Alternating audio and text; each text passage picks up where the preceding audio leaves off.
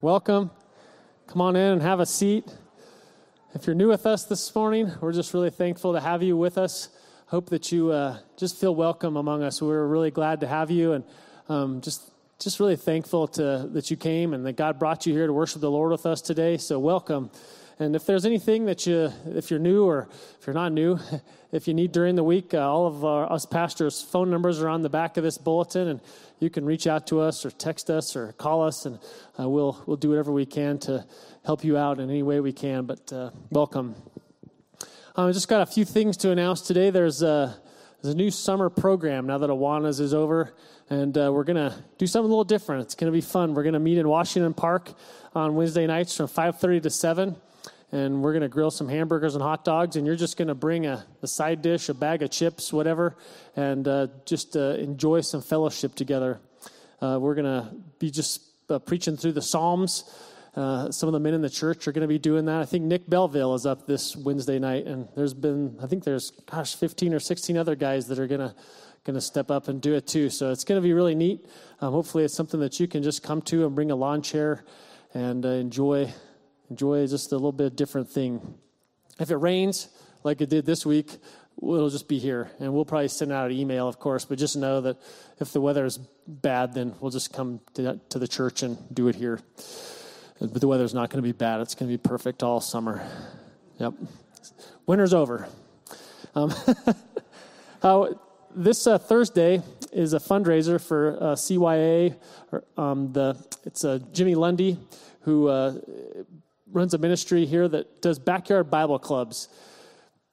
It's where we go into different parts of the city and just bring the kids out. It's pretty simple kind of thing of bringing these kids out, and they do backyard Bible clubs through the week and are able to share Jesus with these kids. It's a really great ministry that we are able to do here. It's probably untold amount of kids have known the gospel because of this ministry. And there's a fundraiser, a pizza ranch from 5 to 9 p.m. on Thursday. So if you just go to that, those proceeds will go to help support Jimmy Lundy and that ministry. It's a great thing. Then we have a children's camp coming up. Um, you need to get your deposit in by June 8th. And uh, we also need some sponsors for that camp. If anybody wants to get involved in that, then uh, you uh, should contact Ashton, our church uh, ministry coordinator. And then uh, VBS registration is open. That's June 13th through the 16th. So you'll need to uh, get get uh, get online and, and be a part of that. And then we have Move for Mobility, which is the uh, ministry where we uh, raise money to buy wheelchairs to go to third world countries. And that's on June 4th at 11 a.m. It's going to be a, a walk, a bike, a kayak, um, I think you can roller skate too. So uh, being part of that on June 4th at 11 a.m. Meets at Fort Caspar. And uh, I think that's all. All these sorts of things coming up, but uh, it's just great to hear what God's doing in all these things, and I hope that you can be a part of it. Let's stand up and worship the Lord. God, thank you that you brought us here. Thank you, Lord, that you loved us so much, God, that you you intervened for us and died on the cross, Lord. And because you died on the cross, you've given us your spirit, Lord. And your spirit is here with us today, God. And we're here to hear from your word and here to raise our voices and worship you. We're here to let our hearts uh, be cleansed by you and spoken to by you and moved by you, Lord, and that we can go out and obey and walk closer with you this week, God, in the purpose and the calling that you've called for us. Pray that we would do it. In your precious name, amen. God has been so good to us. Let's read together this morning from His Word. Grace and peace be multiplied to you in the knowledge of God and of Jesus our Lord, seeing that His divine power has granted to us everything pertaining to life and godliness. Wait for it to move here. Through the true knowledge of Him who called us by His own glory and excellence, and He has given us everything that we need. Let's rejoice in that this morning.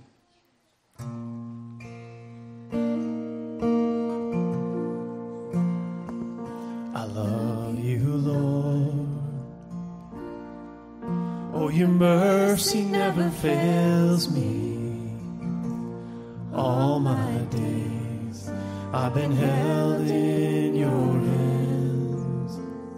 From the moment that I wake up until I lay my head. Of the goodness of God. All my life you have been faithful.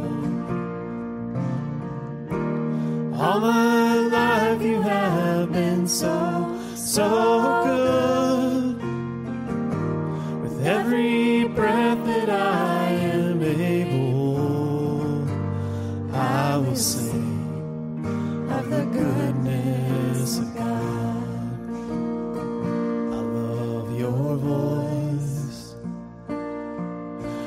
led me through the fire in darkest night. You are close like no other. I've known you as a father. I've known you as a friend. And I have lived in the goodness of God.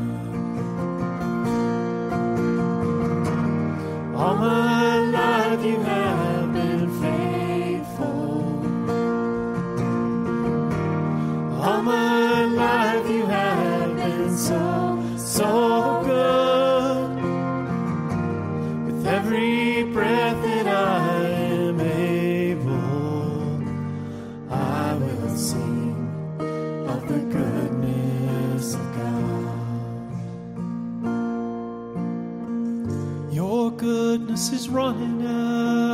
it's running after me.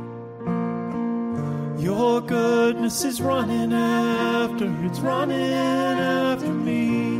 With my life laid down, I'm surrendered now. I give you everything. Your goodness is running after, it's running after me. Your goodness is running after, running after me. Your goodness is running after, it's running after me. With my life laid down, I'm surrendered now. I give you everything. Your goodness is running after, it's running after me. All my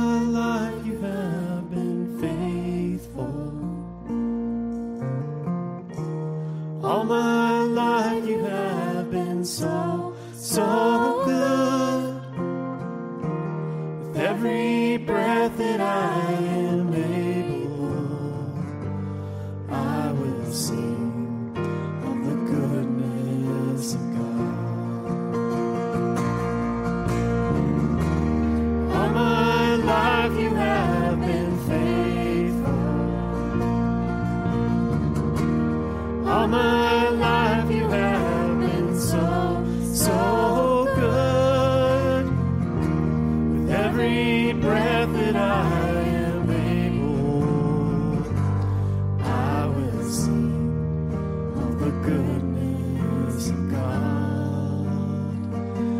Yes, I'm gonna sing of the goodness of God.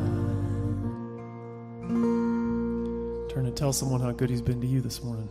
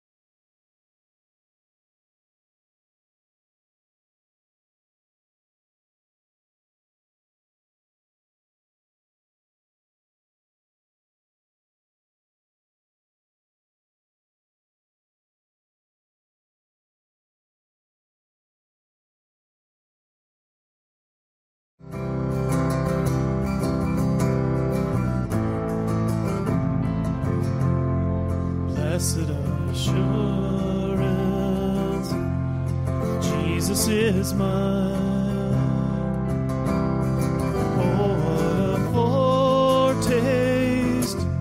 of glory divine, heir of salvation, purchase of God,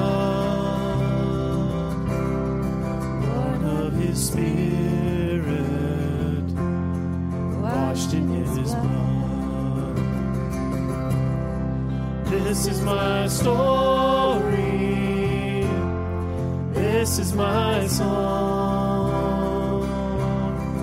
Praising my Savior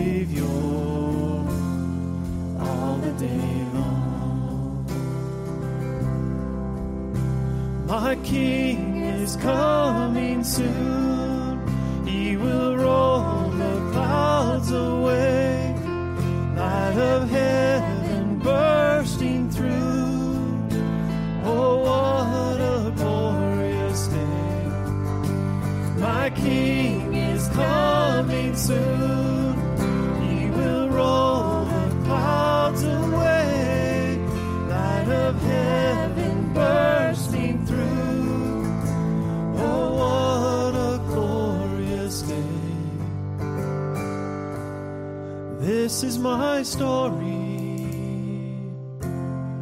This is my song. Praising my Savior all the day long. This is my story. This is my song.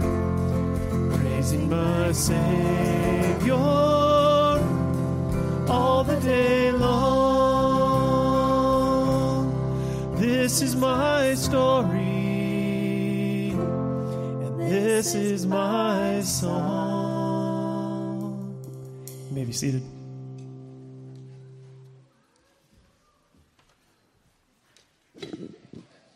Today we're going to pray for True Care. True Care is the Women's Crisis Pregnancy Center here in Casper. And I've been uh, privileged to serve on the board for over five years now. And it's just been incredible to see how uh, True Care has just impacted the lives of like hundreds of women, 195 women last year. And uh, 55 women just this year have uh, come to True Care and kind of found found their way out of what is an impossible situation. These women come and find themselves in a in a pregnancy that they they just can't they, they have to have an abortion. There's no no other way out of it, and they're able to come to True Care and find out that there is there is a way out of it, and there there's people that that uh, walk with them. And, and every person in this room, I'm I'm sure that every one of you has had someone in your life that walked with you during a time and it changed your life. That somebody somebody loved you or helped you during a time in your life when it was impossible to see your way through. And that, that's what we do at True Care. We find find these women. God brings them to us, and we're able to love them and walk with them and show them that they, they don't need to have an abortion, that they can they can carry this precious life, and uh, we don't we don't belittle them. We don't. Uh, we don't uh, criticize them or come down on them. It's just a, we show them the truth about who they are in Christ and who this baby is and what that means for their future. And most of them, a large percentage of them, they, they choose life and they, they, don't, they don't go and have an abortion. Uh, some of them do. Some of them do have an abortion. And uh, they, they come back to true care, and we love them through that, through the trauma that that is. And we walk with them through that decision that they've made and, and try to try to help them find peace and joy. And every every woman that comes through the door gets to hear about Jesus, and many of them see that it's Jesus that can walk them through this difficult time, whether they had an abortion or whether they didn't. Uh, you know, there's a lot of things going on in our world, and I, I think that uh, it'd be great if our leaders would would overturn Roe versus Wade. It's uh, and make abortion illegal. That's that's obviously something that our, our leaders should do, and we should be grateful that they did that. But that would not change the 55 women just this year. It wouldn't change their circumstance. It wouldn't help them any. And uh, there's an abortion clinic that they're building in Casper right now, and uh, we've we've uh, stood out there and prayed that God wouldn't do that, and we're we'd be, we'd be so happy to see God answer that prayer and that abortion clinic not open here in Casper. And that would be a, a great testimony to his work in our community to protect uh, us against that travesty and that evil. But it would not help the 55 women that came in just in the last few months into True Care. It wouldn't help them. They would still be in need. They would still have a need to, to get out of the situation that they're in, and they would still need somebody to show them hope. So, even though these things are, are happening in our city and in our country, it doesn't change the fact that we need to, to stand for life and stand for these women and stand in the gap of this place that they're at. And it's the greatest thing uh, working on the board there at uh, True Care because you get to see these women that, that, just love. They pray every morning. They stand in a circle in the lobby and they just pray. They pray for God to work and for God to send women into the clinic. And then the women come into the clinic and they, they, they show them love. They show them Jesus. And it's a powerful thing that's happened in our city. I mean, what a blessing that these women are being ministered to right here in our city. So I want to give you guys an opportunity to uh, support that ministry. Um, there's a Walk for Life, a fundraiser coming up. There's some uh, pamphlets out there on the tables outside the door. Um, you can come to that on uh, Saturday, June 11th. It uh, starts at uh, 9 o'clock, and it's a just a great time. You can uh, be sponsored, and there's some information about that, or you could sponsor some of the walkers that are uh, amongst us now and just help raise money for this ministry. But uh, I would encourage you guys to go to that just to see the, the love and the unity that's there. You know, whenever we stand together as the body of Christ in any way, we, we love. We don't do anything, we don't accomplish anything, we don't, we don't we're not able to do Jesus' work without love and the encouragement that you would get from uh, going to this walk and seeing these people that just love. And it's love that conquers everything. So let's pray for uh, true care and uh, pray for this walk and continue our service. God, thank you for your love, Lord, that you loved us so much, Lord, that you died on the cross for us, Lord. And because you loved us and you died on the cross for us, we can love others, Lord. And it's love that is going to heal this country. It's love that's going to heal this city. It's love that's going to heal the women that are going to come into true care, Lord. Another, another 130 women are going to come through the doors of true care this year, Lord, and we're going to love them, Lord, like you loved us. And when they feel that love, Lord, they're going to know that they can make their way through this situation, Lord, and they're going to be happy that they did, God. And if they don't, if they do make the decision to abort their baby, we're going to love them, Lord, and show them that your love can heal them and heal their heart and heal the brokenness in their life with the same love, God. And I pray that we would love and that we would worship you uh, as we carry on this service in love and just realize and bask in your love, God, that has changed everything in our life, Lord. And if, if you're here today and you don't know that love, just keep worshiping with us so that you can see it. In your precious name, amen.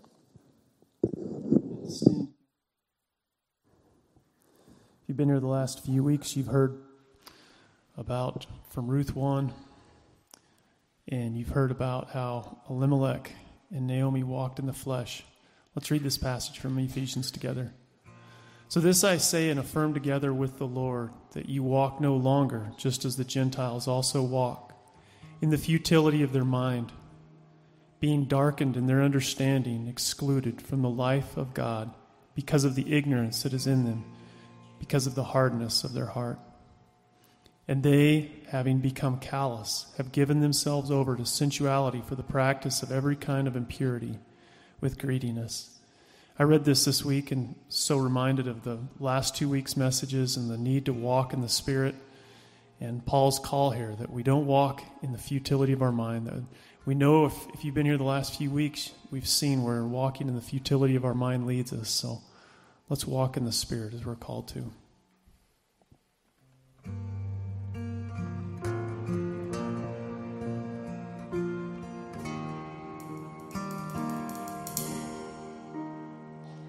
Out of the depths I cry to you. In darkest places I will call. Incline your ear to me anew and hear my cry for mercy, Lord.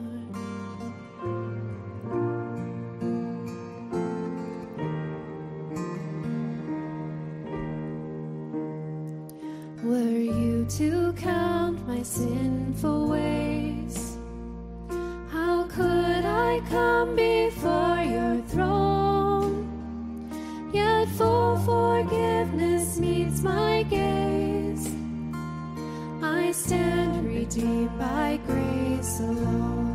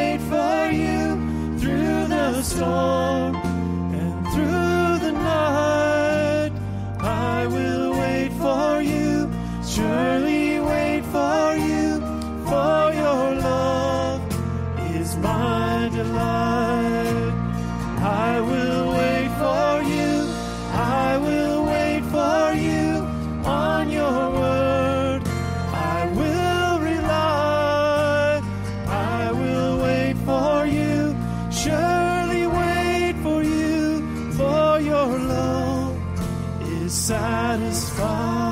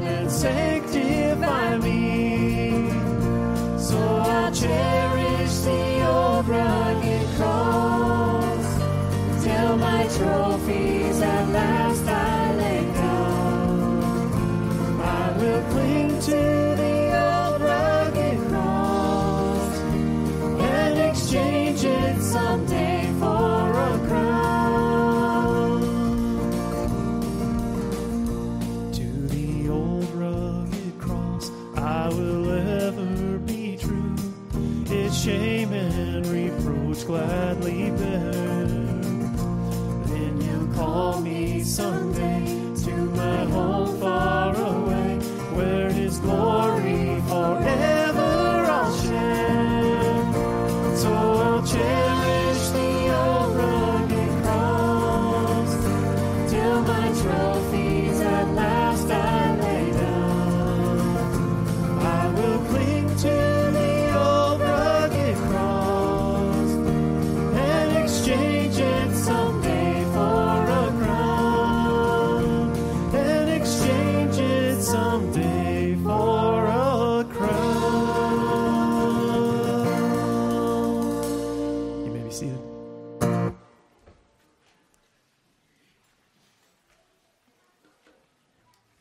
Kids, time for Super Church. Third grade and under, out those doors. Good morning. Glad you're here this morning.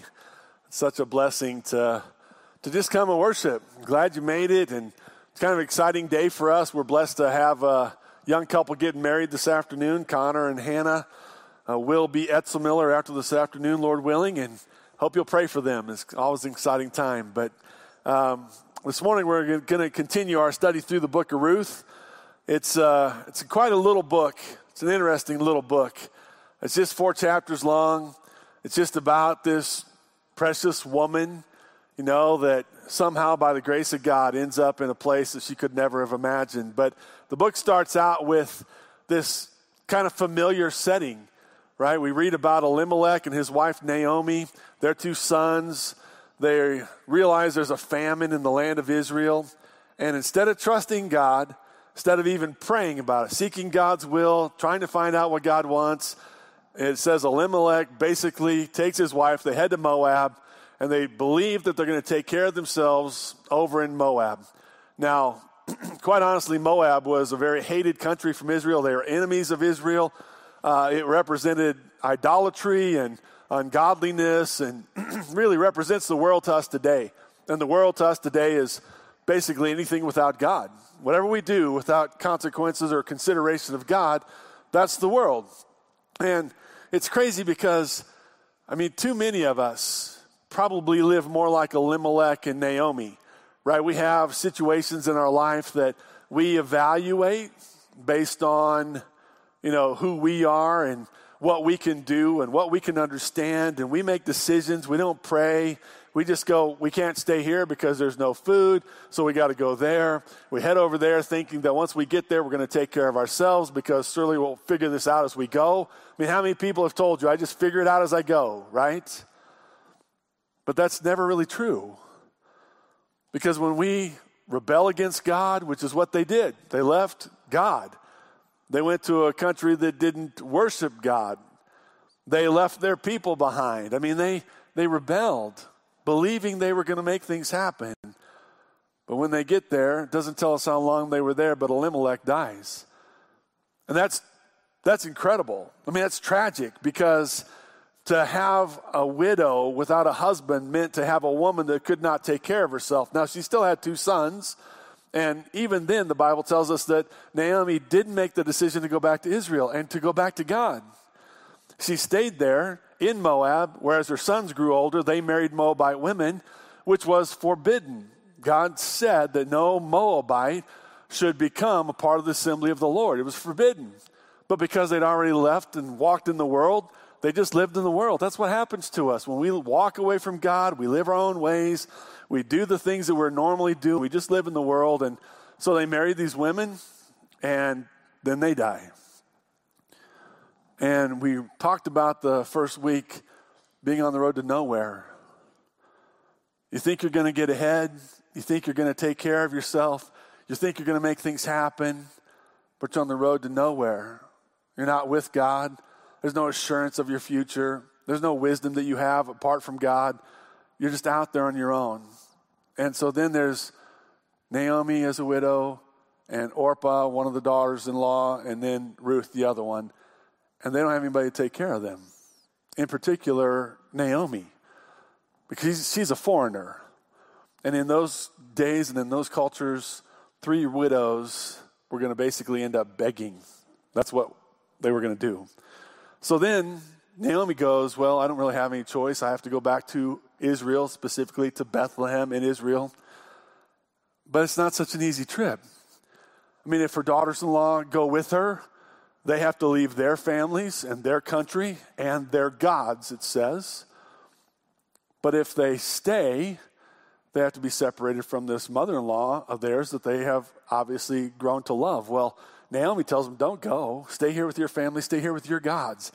It's one of the most offensive things in the world to me that because Naomi had lived so long without God in her life, she's actually encouraging these young ladies to go back to idols, which are no God at all. She doesn't even care. She doesn't even realize how important it is that she could bring these two young ladies back to Israel with her to the living God. But she says, just go on back. There's nothing for you there. We'd all be widows. We're all going to be beggars. Well, Orpah goes back home, but Ruth says, no, I'm going with you. She makes this incredible statement that we read last week Where you go, I'll go. Where you live, I'll live. Who your people are, they'll be my people. Who your God is, he'll be my God. Where you die, I'll die, and I'll be buried there. She commits completely, not just to Naomi, but to the people of God and to God Himself. An incredible thing. But to go home, I mean, it was, it was devastating. It was difficult. And, and, and this is so true. I mean, I believe that there's so many people that actually live in this state of thinking, you know, I need to go back to God. And I'm not just talking about coming back to church. I'm not just talking about, you know, kind of doing some activities. I'm talking about coming back to God where you humble yourself and you come back and you say to God, here's my life. I've, I've strayed. I've walked in the flesh. I've done it my own way. My life's broken. It's screwed up. And I'm just going to avail myself to you, Lord. Here I am. Do with me as you wish. That's hard. If you've never done that, it's harder than you think it is because then you have to ask the really difficult questions what is God going to do with me? How is God going to respond to me? Will God love me? Will God accept me? Will God bless me? Will God make something good of this life? And and the people that I deal with that we talk about those things on that level, it's hard because they're like, how's God going to fix this? And how's God going to build this? And how's God going to repair this? And, and so many times we just don't really go home. And Naomi went home and, and she was bitter. Matter of fact, she gets back to Bethlehem and all the people make a big stir and they go, you know, is that Naomi? Has she come home?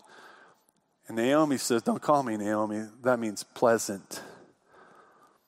I left full, she says, but I've come back empty. And she attributes all that to God. And she said, Instead of calling me Naomi pleasant, call me Mara, which means bitter. She was bitter and she was angry with God. And quite honestly, it's, it's, it's like fashionable today, isn't it, to get mad at God? It's fashionable today that if we don't get what we want and our life doesn't go the way we want it to go and it's not as easy as we want it to be, it's just fashionable to get mad at God and get bitter. But there you are, bitter and angry. She actually said, I left full. She actually testified, I left God. I left Israel. I left Bethlehem, house of bread. I left where God could provide for me. I left my faith. I left God out of my life. I went my own way. And now God has brought me back empty. It's His fault. Isn't it always God's fault?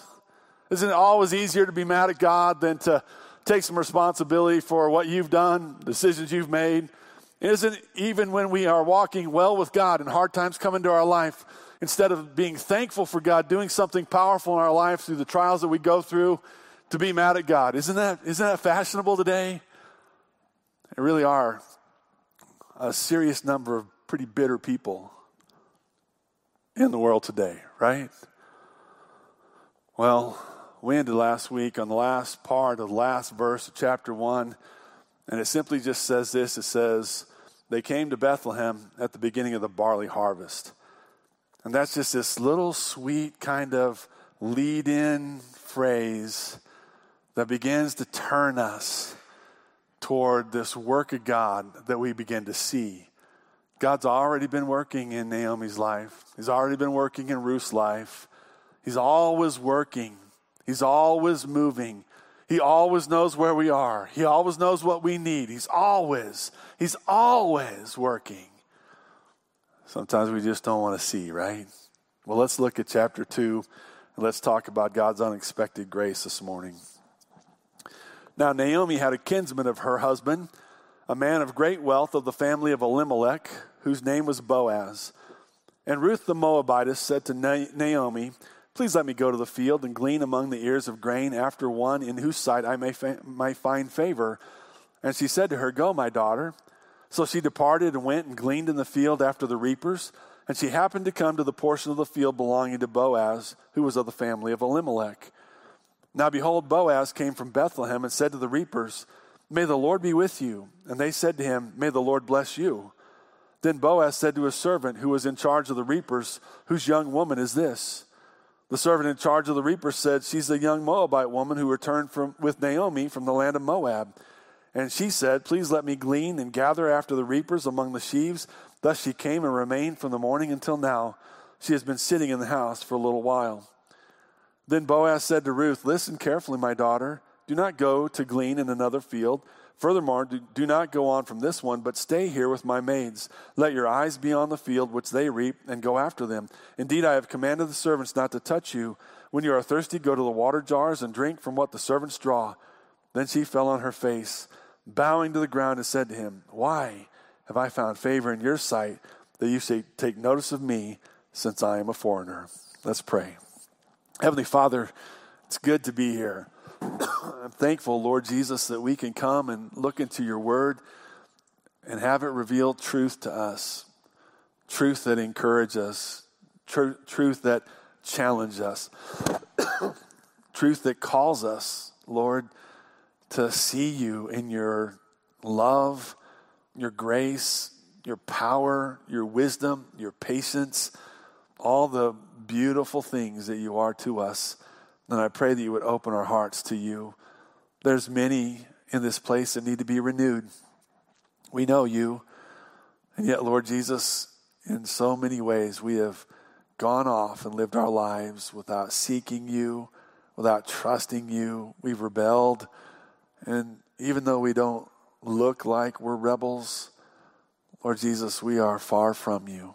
Would you renew us, return us back to a right relationship with you, a sweet, dependent, thankful life with you?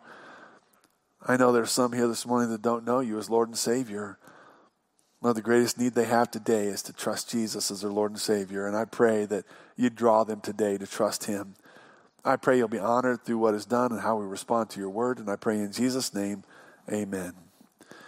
So we start chapter two, and it starts with this kind of incredible thing. It just is like this statement that is going to be thrown out there, and then we're going to back up and kind of build up to it. But we, we're introduced to this kinsman of Naomi's husband, a man of great wealth, the family of the Elimelech, and his name was Boaz.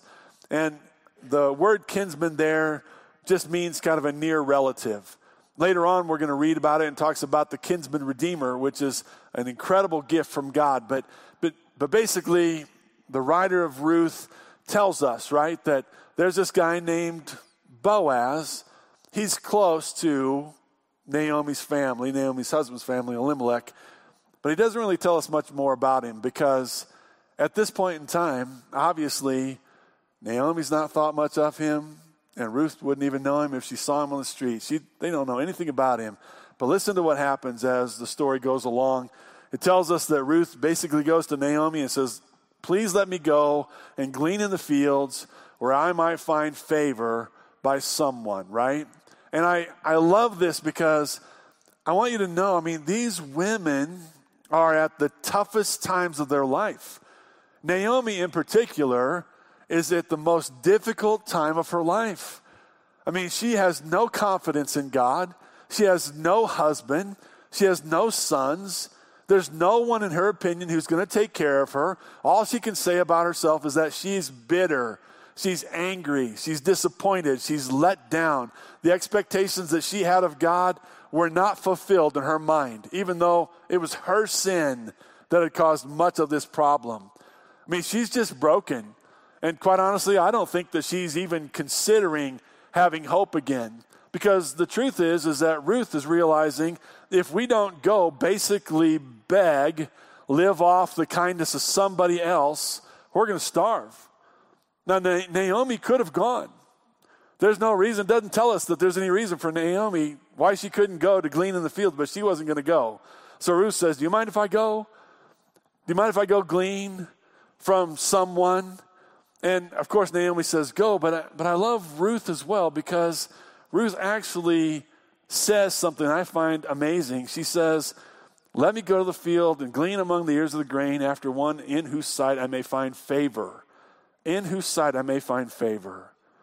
I love that little phrase because obviously Ruth is now stepping into a place she's never been before. She lives in a country where she's not a part of the people. She doesn't know their God. She doesn't know their society. But she has this flicker, at least, of hope that she's going to go somewhere and find favor. That would have been a pretty tough hope, actually, because she's a Moabite. I've talked about this several times. Israel hated Moab. Moab hated Israel. They were violent enemies. When they went against one another, they went to kill each other. They went to take each other's food. I mean, they went to dominate each other. This woman would not have come to Bethlehem with a lot of goodwill. I mean, without a lot of expectations of having goodwill. There was just not going to happen, but she has faith. I mean, one of the great things about the book of Ruth is you begin to see this, this glimpse of, of faith in Ruth. We saw it last week when she said, Your God will be my God. Even that statement right there was this huge statement of faith.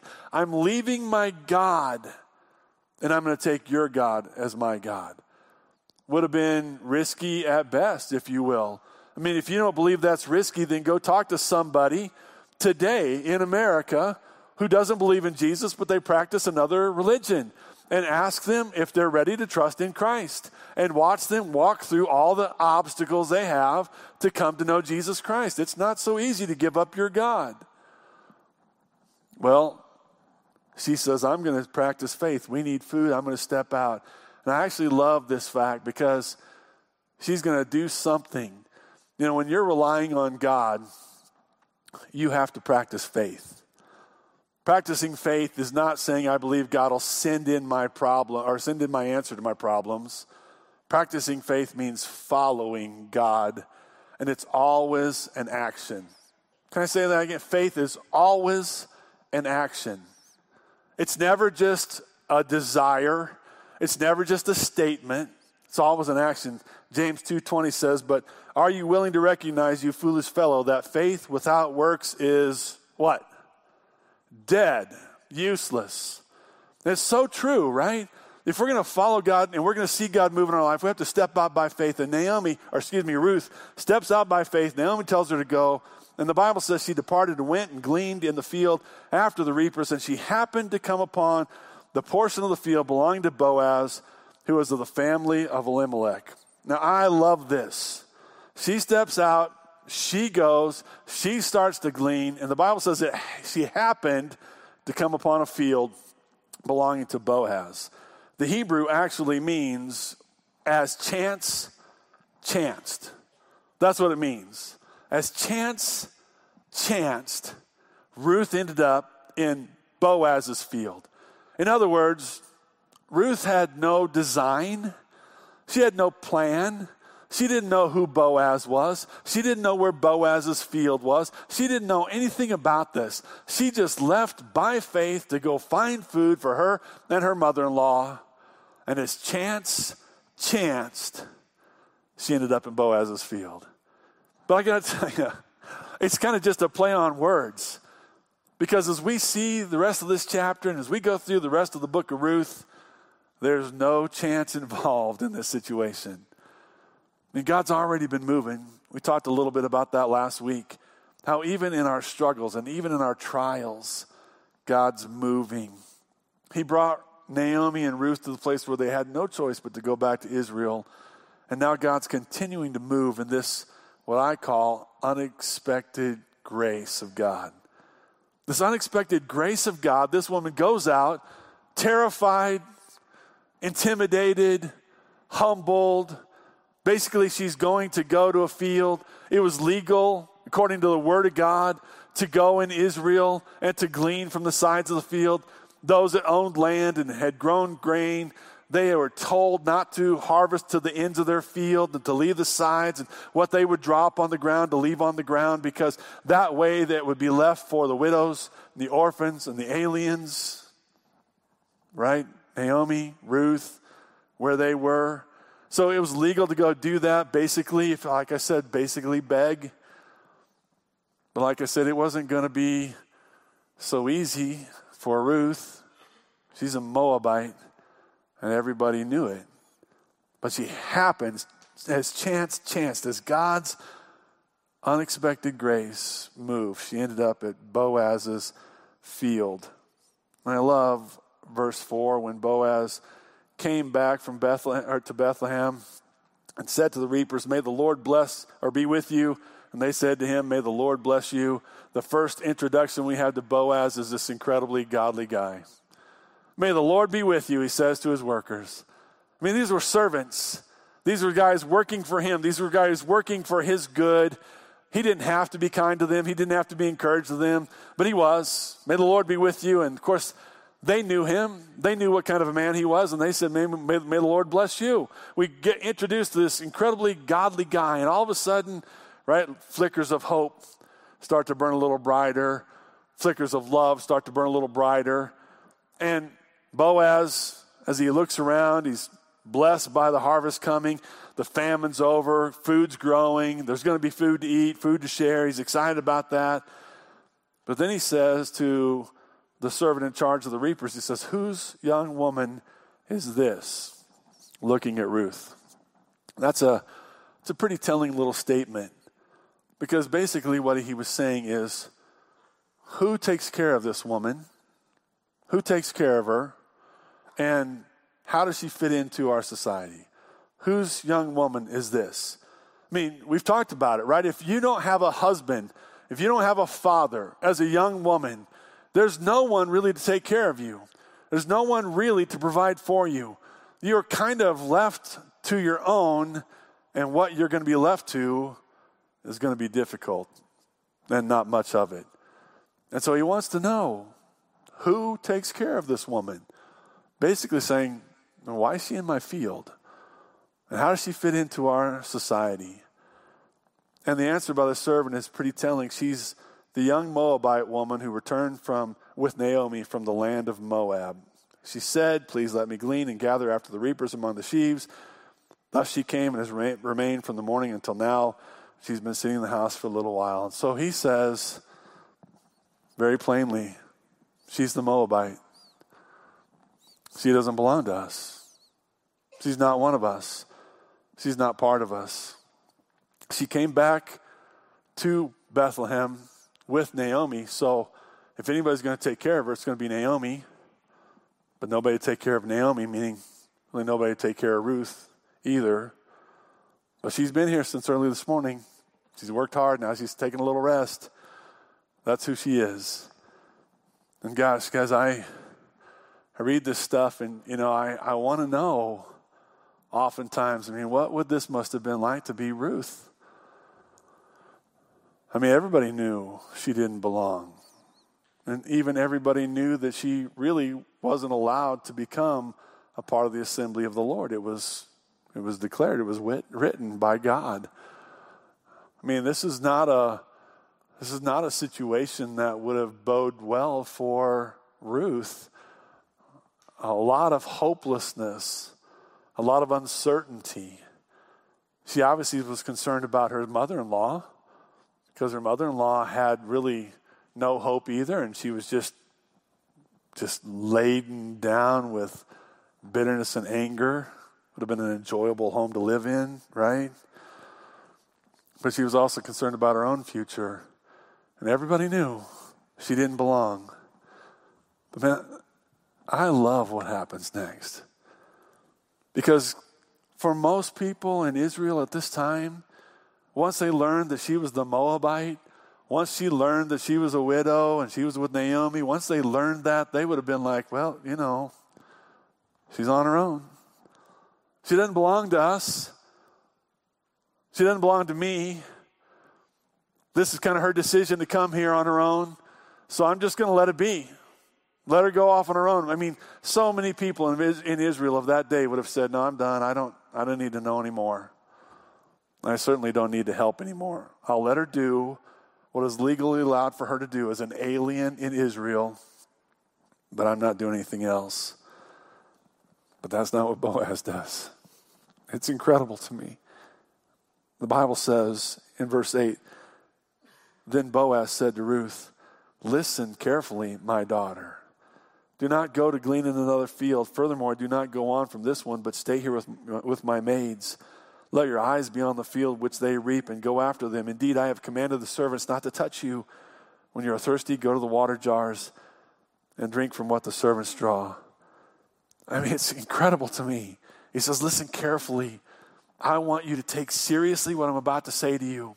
I want you to hear what I'm saying to you. I'm giving you an opportunity that you don't deserve. I want you, he says, I've, he says, I want you to stay in this field. Don't go to another field. Don't go to another person who owns another field. Stay here. Don't go from this one, but stay here with my maids. Be one with the women that are serving in my field that I know, that I protect. And he says, Let your eyes be on this field which they reap and go after them. Stay here, follow them, find out how to do it, learn your trade, if you will. And then he says, I have commanded the servants not to touch you. That's such a revealing statement. I mean, to be a widow, again, there was no one to protect you. There was no one to intercede for you. There was no one to stand up for you. I mean, if someone wanted to hurt you, no one was going to stop them. But Boaz says, I want to take care of you. That's what he's saying to her. I want to take care of you. When there's no one else to provide for you, I want to provide for you. And I want to protect you. When there's no one else to protect you, I've told my servants not to touch you. You're going to be safe here in my fields. And then he says, and when you're thirsty, you don't have to to haul your own water. You don't have to figure out where the water is going to come from. They didn't have the water bottles that we carry around with us all the time, right? They would have had to go to a creek or a well or somewhere and get some water. But he said, No, you go, you drink from what the, what the servants have drawn. I'm going to take care of you. And listen to what she, she does. Verse 10 She fell on her face, bowing to the ground, and said him, Why have I found favor in your sight that you should take notice of me since I'm a foreigner? Isn't that the right question? I mean, she understood that she was, she was undeserving. There was nothing about her circumstance that would move anyone else to do this much for her. Then she said, Why? Why would you be this kind to me when I'm a foreigner? And man, I got to tell you that this is a perfect picture of who we are before we come to know Jesus Christ. I mean, when we come to know Jesus Christ as our Lord and Savior, we didn't come to him because we were so good that he decided we were the best among the, the pick of the litter, right? He chose us. No, we were undeserving. We didn't come to know Jesus Christ because somehow we were smarter than somebody else, better than somebody else. I mean, so many people in America today, honestly, they act like God owes them something, right? Because they don't realize that their salvation is this incredible, unexpected grace of God. And most of us, as followers of Christ, we should return to the place where we go, God, why? Why would you show this kindness to us? It's not because of us. It's not because we earned it. It's not because we did something so good. But, but honestly, American Christianity today really is about how good we are and how much we've done. And we honestly do believe we've earned what we have. We don't believe that God has just given us these free, beautiful gifts, both of Christ Jesus our Lord, and then all the blessings that we have. They're just gifts from God. Every good gift, the Bible says, comes down from the Father of lights above, right? It comes down. It's not us. If you have a good job, it's because God has given you a good job. If you have a home to live in, it's because you have a, God has given you a good home to live in. Car, because of God. I know we go, well, we work really hard for our stuff. I know. Because then we believe it's our stuff. And we believe we've earned it. And we believe we can do with it what we want. And we live like Elimelech. Right?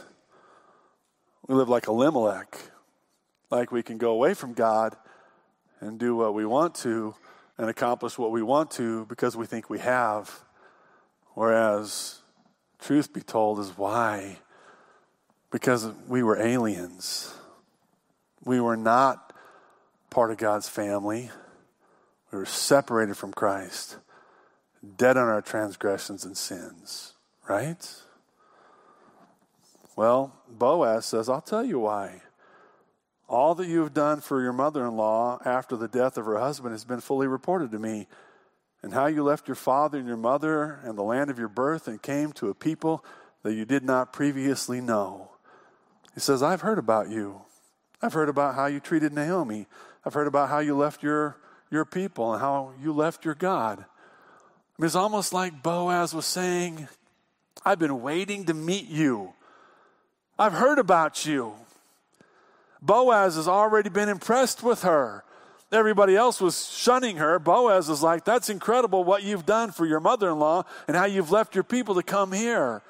And then he actually blesses her. May the Lord reward your work and your wages be full from the Lord, the God of Israel, under whose wings you have come to seek refuge. What a revealing little verse. Man, he says, I'm here praying for you to be blessed, that your work would be blessed, your wages would be full from the Lord, the God of Israel. But I love this under whose wings you've come to seek refuge. I mean, I don't know where Ruth was. I don't know if she fully comprehended what it meant to leave her people, her family, her gods, her comfort, her society, and go to Israel, where the one true and living God reigned and ruled over his people. She may not have had any uh, idea, but Boaz understood. Boaz understood that when you said, to Naomi, Your God will be my God. You've come to seek refuge under His wings. And when you come to seek refuge under the living God's wings, He does amazing things in your life. And man, you and I need to understand that today. So many of us, we claim to know Christ. We claim to have a relationship with Christ, but we're not expecting God to do great things. We're not even seeking to be under his refuge. We're still just claiming Christ living on our own. And what a heartbreak that is when you could actually see that you've come under his wings seeking refuge. And how big are his wings? And how strong is he to give us refuge? Beth and I drove out in the country the other day, and we were out at Buzzard Road. If you've ever been to Buzzard Road, kind of a neat little place, very Wyoming. And uh, we saw these two golden eagles. I kind of looked out the window, and man, there's this huge bird, right? If you've seen them, you know they're huge. He's flying, you know, and and I mean they're just so majestic. I stopped, I get out my binoculars, you know, because I don't see those things very often. It flies up in the tree, and all of a sudden I see another one flying around. Yep, there's two. And they are enormous. And they're strong and they're powerful. They're majestic. I mean, they're incredible to watch, right? But they're nothing compared to God and His goodness. Man, you've come under His wings. And, and Boaz is saying, man, if you want blessings, you stay here. You stay under the wings of the living God. And again, she responds to this incredible thing. She says, I found favor. She said, I have found favor in your sight, my Lord, for you have comforted me and indeed have spoken kindly to your maidservant, though I am not like one of your maidservants. And again, she just acknowledges this fact that, you know, she doesn't deserve anything he's doing for her. And man, I, I I get so blown away sometimes by these simple thoughts. I'm a simple guy, but these simple thoughts mean a lot to me. I mean,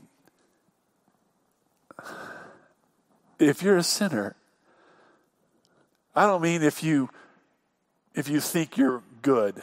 I'm not really talking to you.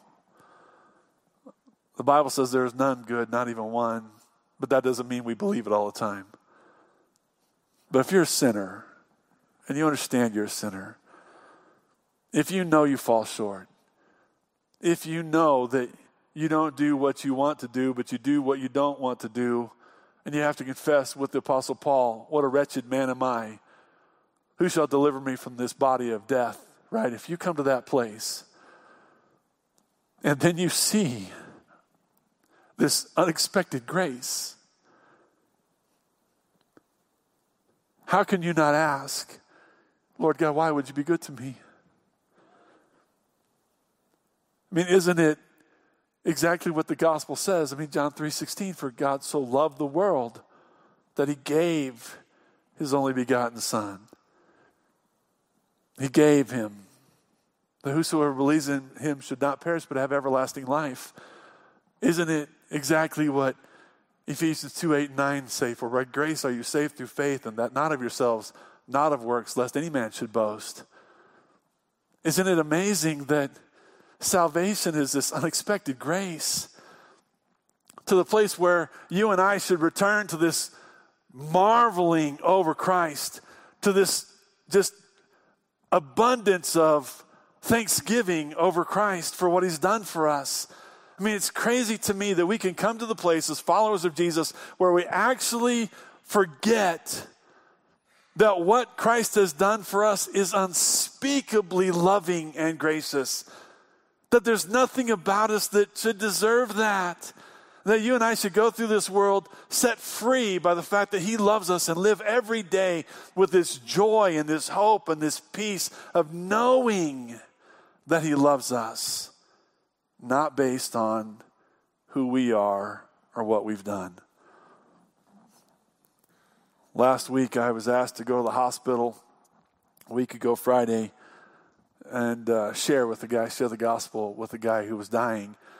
I'd never met the man. And uh, so I introduced hospital room and introduced who I was and told him who asked me to come and, and just talked with him a little bit about where he was. And he was really uncomfortable. His stomach was really distended and liver wasn't working, kidneys weren't working very well, and a lot of pain. And, and so finally, I just I asked him, you know, how are you responding to this? And he said, I'm, I'm in a lot of pain. I'm, I'm hurting. I'm uncomfortable. And I said, well, are you afraid? Because I've learned a long time ago when people are facing potential death, I, I always want to know, believer or unbeliever, are you afraid? Because a lot of times they are, and nobody wants to talk to them about it. So I just asked him, Are you afraid? And he said, I am. I'm, I'm afraid. And I said, Will you mind if I just share with you how you can have hope and how you can have life? And so him and the people in the room actually said, Yeah, go ahead and share. And I shared the gospel with them, just simple scriptures of the gospel. And got done sharing the gospel with them. I said, Do you have any questions? And he says, I believe that Jesus came and died for me. I believe that. And I said, Would you would you want to trust him? Or would you want to believe in him? Would you want to accept this free gift of life that he's given to all? He says, That's my, my problem comes in. He says, I, I don't deserve it. Which is pretty heartbreaking. It's true. And I told him, I said, You know, that's true. And he listed off I've not been the father I want to be. I wasn't the husband I wanted to be. I have this issue in my life and told me what the issue was, and it's just consumed me and destroyed me. And I don't deserve it. And so I, the Lord just reminded me of 1 Peter 3.18. Says, basically Christ died for sins once for all, the just for the unjust, in order that he might bring us to God. I said, he died for sins. He died for sinners. He was just, we were unjust. But He did that so He would bring us to God. He's not waiting for you to be good. All of us have fallen short. All of us have failed. I don't care who you are. I don't care how proud you are. I don't care what you think. We've all fallen short, the Bible says, of the glory of God. We've all sinned. And I told him, This is so true. And I said, I hate that you have regrets. I have regrets too. Who doesn't have regrets? But that does not diminish Christ's love for you, his desire to save you. And I said, Would you like to trust Christ? And he says, I, I have to think about it. I said, Man, I hope you do, because it's real and it's there. I spent some more time with him, and then I prayed with him and his family, and I left. I meant to go back Monday to see him. He died Monday morning before I got to go to the hospital. You know, uh, we can pretend, and we do a really good job of it, that we're something special on our own. That somehow God's going to love us because we're not that bad. But it's not true. We're so much like Ruth and Naomi. We're like that every day. We're on our own apart from God. We have consequences of our sin that have wreaked havoc in our lives because we've been rebellious against God. But then there's this Savior. His name is Jesus. He came for us and says, Don't care that you're a Moabite. Don't care that you don't belong. But came for you. We should say, Why, Lord? Why? And then we should say, Thank you. Right? We should trust. I mean, Boaz is an incredible picture, and he wasn't even done. Look at verse 14. At mealtime, Boaz said to her, Come here, that you may eat of the bread and dip your piece of bread in the vinegar. So she sat beside the reapers, and he served her roasted grain, and she ate and was satisfied and had some left over. When she rose to glean, Boaz commanded his servants, saying, Let her glean even among the sheaves, and do not insult her. Also, you shall purposely pull out for her some grain from the bundles, and leave it she may glean, and do not rebuke her. It gets even better. This picture of Christ through Boaz. It's mealtime. And Ruth, she didn't have anything. She didn't bring food to eat with her. There's really not any doubt about it. It's probably been a long time, at least several weeks, maybe, maybe even months, since she really had a full belly. because she's living off begging, right?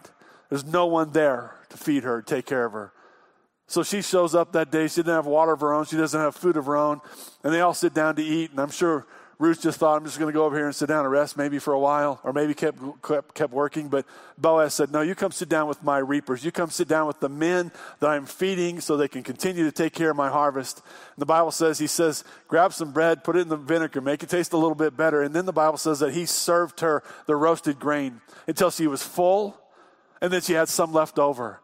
Now, here's the picture if I'm new to the scene, if I'm someone that doesn't know this man and doesn't know his reapers, and he says to me, Here, come have some food, I'm going to go and have a little bit of food on my own, right? Because I'm not going to go there and just eat like a hog. It's not, it's not the way it's going to be. You're going to have some consideration. But he didn't even ask her to just take what she wanted, he served her, which is incredible. Now, they didn't do that. The bosses, if you will, the landowners, they didn't serve, but Boaz is a picture of Christ. And Mark 10:45 says, "For the Son of Man did not come to be served, but to serve and to give his life a ransom for many." Right. So here's Boaz. He's this picture of Jesus. He's serving her. And he's not just serving her a little bit, he serves her. Do you want some more? Yes. He serves her some more. Do you want some more? Yes. He serves her some more. Finally, she says, I'm full. And he says, I'll tell you what, here's some more. Because he knows that Naomi's at home and she's hungry too. And I love the, the picture of who Christ is. He's, he's not just this servant or this God that wants to give you the bare minimum. I mean, there's so many of us today that are convinced that God doesn't want to bless us. We say, oh, we know God wants to bless us, but we don't really believe it because most of the time we say we know He'll bless us, but will He? Or when will He? Or how will He? The truth of the matter is, is if you know Christ already, you are far more blessed than you've ever deserved with just Christ. And then he's poured out so much more. Romans 8 tells us if he did not spare his own son, how will he not with him also freely give us all things? Man, so many times we're just we're just missing this unexpected grace of God because we're so into taking care of ourselves and not trusting Jesus. Well, then it says as she got up to glean, he tells his servants, You let her glean right from the field, and then if she can't get enough, after you've bundled up some stuff, you pull some more out for him, for her, and you give her all that she wants, and don't you re- re- rebuke her. Don't you get in her way. I'm going to take care of this woman because she doesn't have anybody else to take care of her. How incredible is our Savior? Well, let's go on. Verse 17. So she gleaned in the field until evening. Then she beat out what she had gleaned, and it was about an ephah flour, or excuse me, barley. She took it up and went into the city, and her mother-in-law saw what she saw what she had gleaned. She also took it out and gave Naomi what she had left over after she was satisfied. And her mother-in-law then said to her, "Where did you glean today, and where did you work? May he who took notice of you be blessed." I mean, you must have thought that Naomi was just clicking her heels on the way home. An ephah of barley is about a 50 pound bag, like a 50 pound uh, bag of dog food. It was an incredible amount of barley for one day's work. She brings this barley home in this great big bag or whatever she's brought it home in. And Naomi says to her, Where did you work today and whose field were you in? I mean, how did this happen? And then she pulls out the extra grain that had been given to her to take home so that Naomi can eat. And Naomi is like, Blessed be this man that's been so gracious to you, right? I mean, it's interesting to me because you all of a sudden begin to see a, like a little change in Naomi's heart here. I'm bitter, I'm angry. Nothing good's ever going to happen. God sent me out full, but He made me empty to bring me back, and blah, blah, blah. But now, who's this man? And how did you get so blessed? And why don't we bless him? He must have been extremely kind to you by what you brought home to us. This is probably three or four weeks worth of food that she, she received in one day. Can you imagine? Well, Naomi says, The name of the man with whom I work today is Boaz. And Naomi said to her daughter in law, May he be blessed of the Lord, who has not withdrawn his kindness to the living and to the dead. And again, Naomi said to her, This man is our relative. He is one of our closest relatives. And man, when Naomi or Ruth tells Naomi that this man is Boaz, her eyes kind of lit up. And she says, May he be blessed of the Lord, who has not withdrawn kindness from the living or the dead.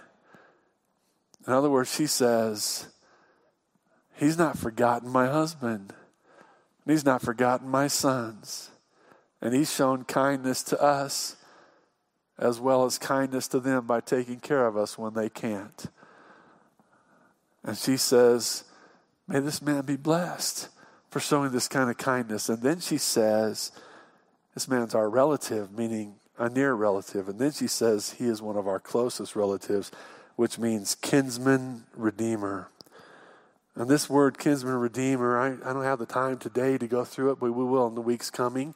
We'll talk a little more about it, but let me just kind of read what it means. A kinsman redeemer was obliged to buy back relatives who had fallen into debt or found themselves into slavery. And you can read that in Leviticus 25, 25 through 55.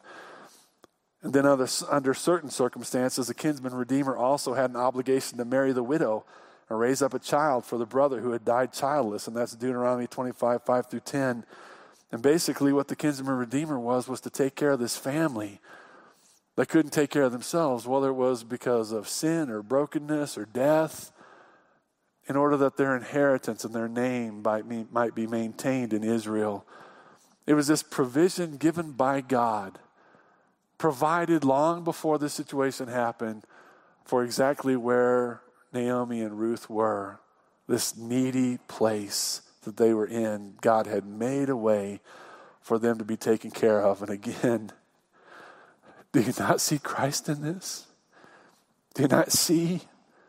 He's a lamb slain before the foundation of the world, the Bible says. God wasn't surprised when Adam sinned. He wasn't surprised when sin entered into the world and all sin or all died because all have sinned. God wasn't surprised that you and I struggled. God wasn't surprised that we were rebellious. God wasn't surprised. He made a way for us to be saved. He did it through Christ Jesus, our Lord, our kinsman redeemer. Well, verse 21 says, Then Ruth the Moabitess said, Furthermore, he said to me, You should stay close to my servants until they finish all my harvest. In other words, Boaz came back later and said, Don't you leave the whole time. You stay here with me and let me take care of you. And so then Naomi says to Ruth, her daughter-in-law, "It is good, my daughter, that you don't that you go out with his maids, so that others do not fall upon you in another field." And I, I couldn't help but see the irony in this to some degree, or maybe the insight, because you know don't go anywhere else, she says. It's good for you to stay here and let this man take care of you when she left and refused to let God take care of her. You stay, let this guy take care of you. It's good, quite honestly, to let Jesus Christ be your Savior and take care of you. You stay, because I know what happens when I didn't stay. It gets pretty ugly. Then the Bible says, So she stayed close by the maids of Boaz in order to glean until the end of the barley harvest and the wheat harvest, and she lived with her mother in law. Here's the picture. She didn't just stay during the barley harvest, but all the way through the wheat harvest. And every day, Boaz had already commanded his servants, let her glean where she wants to. And even after you've gathered up some, if she doesn't have enough, take some out so she can glean more. So every day, she was seeing and experiencing the incredible grace of God. She was bringing home an ephah of barley every day. She was bringing home an ephah of wheat every day. She's bringing home this incredible harvest. And every day you could just see almost the amazement growing, right? This wasn't just a one time thing. Watch what God's doing. How could you avoid it? Every day she's bringing home this great reaping, and they're putting bag after bag after bag of barley and wheat, week after week of provision, week after week of provision, month after month of food, month after month of security. And it wasn't just, it, there's no way it could have ended up just being, hey, look how blessed physically we are. They had to be saying to themselves, look at the kindness of Boaz. It continues, it hasn't stopped. But then he had to go on further. Look at the kindness of God. Look what God's doing in my life. I didn't think it was going to work out at all coming home. I didn't know that God was going to respond to me so well, but here He is blessing me and blessing me and blessing me and blessing me. I'm a widow.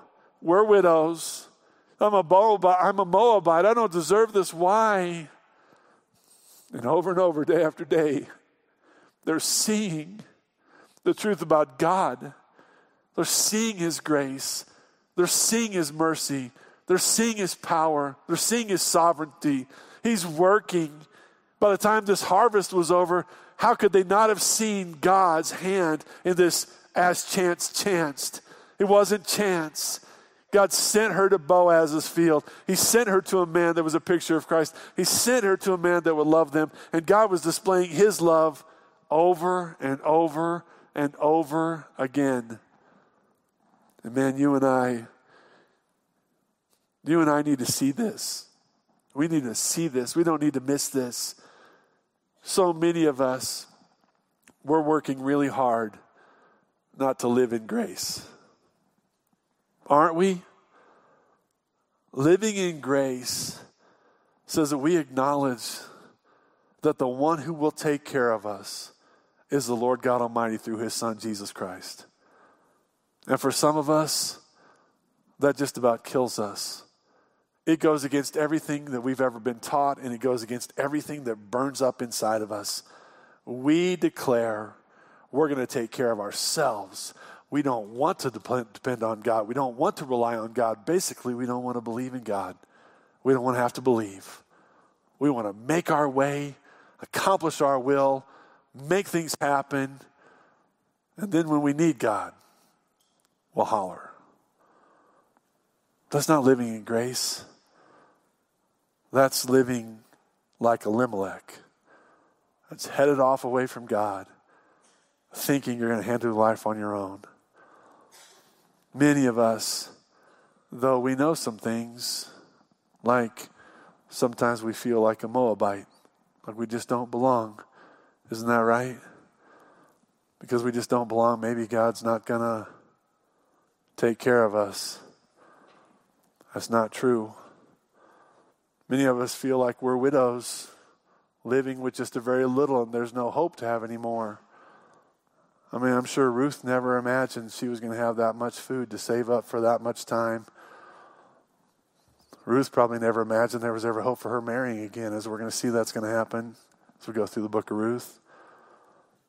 But all of it, all of it happened because they came home to the living God and sought refuge under his wings. Life comes from God. It comes through Jesus Christ. It does not come from working harder. It doesn't come from being smarter. It doesn't come from being better prepared emotionally or physically. Life comes from Christ. It's offered freely to all who would believe. For whoever shall call upon the name of the Lord shall be saved. It's for all. But we have to come to Him. We have to come to Him. Some of you today need to come to Jesus. Man, you've been waiting for a long time. You've been looking everywhere you can. You're broken and tired and just frustrated with life. The truth of the matter is, is you need to come to Jesus. You need to trust Him today. You need to say, I am a sinner and I can't take care of myself, and I need to be saved and forgiven of my sins, and I need you to give me life. You need to come to Christ today. And some of us, as followers of Christ, we need to be renewed. We have been living out there thinking we're going to do it on our own. The more we think we're going to do it on our own, the farther we are from God. The more the world has impenetrated our lives, the more we think like the world. We don't really think about God. We don't really think about His ways. We don't really believe in the fact that He is able to take care of us. And we don't want to believe because we think we're going to handle it on our own. But trials are coming, they come to every life. Loss and hurt comes to every life. Suffering and need comes to every life. Sickness and death comes to every life. Why wait till they come to know the one who walks us through? Why not return? Why not return home? Why not go back and go, man, Lord, I screwed up. I was out there. I screwed up. I don't want to be out there. I want to be with you, fully with you. Take me. I want to follow you. I want to trust you. I don't need more money. I don't need a better car. I don't need a new house. I don't need a better job. I don't need a better spouse. I don't need better children. I need you. And some of us, as followers of Christ, we need to come back. Quit playing games with Him. Come back. Man, unexpected grace. It's not so unexpected when you see Jesus. He offers it. We need to take it. Let's pray. Heavenly Father, thank you for your goodness. Thank you for your grace. It's not unexpected. You've offered, and all who come to you receive it. So I pray today for those that are lost that today they'd believe, even now, they'd be saying to you, Lord, I do believe. I believe you died and rose again. Save me. Forgive me of my sins. I want to follow you. I pray that even now they'd do that. Lord, I pray for those of us that have walked away for whatever reasons distractions, weaknesses, sinfulness, pride. Lord, I, I, don't, I don't want to walk in the world. I don't want to walk on my own. None of us do. The world's too hard, and you're too good. You're too good to reject. Lord, help us turn back to you, draw near to you, be satisfied in you. Lord, I ask that you do a powerful work today for your glory. And I give you praise in Jesus' name. Amen. Let's stand, let's sing. Our pastors are down front. We'd love to pray with you and minister to you. If you have questions, we'd love to answer those questions.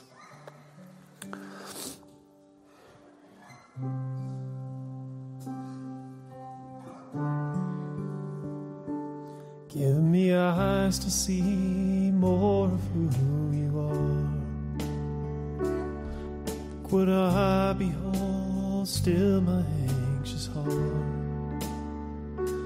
Take what I have known and break it all apart. You, my God, are greater still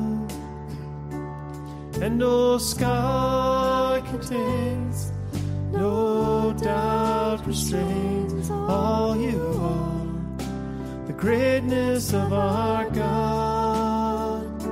Spend my life to know I'm far from close to all you are. The greatness of our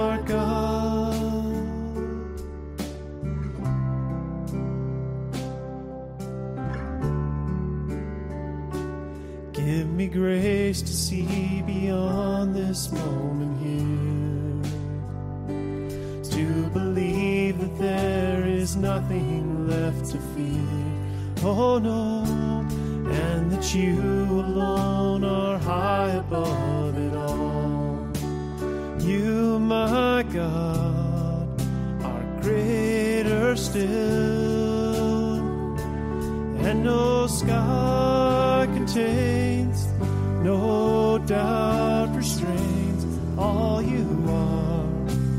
greatness of our God. I spend my life to know I'm far from close to all you are. The greatness of our God. All you are the greatness of our God. Let's pray. Lord, we love you. We're so grateful for Jesus. We're so grateful for this story of Ruth that reminds us, Lord, that you are unexpectedly gracious in so many ways. Thank you, Lord God, that you love us, that your love is unconditional, that you're willing, Lord, to take us where we are as we turn back to you. And I pray, Lord, that we would just turn back to you, Lord God, draw near and find hope in you. And I pray for those that don't know Christ here this morning that today would be the day of their salvation. They would believe in you, Lord Jesus, and you would make them new, make them part of your family, give them life.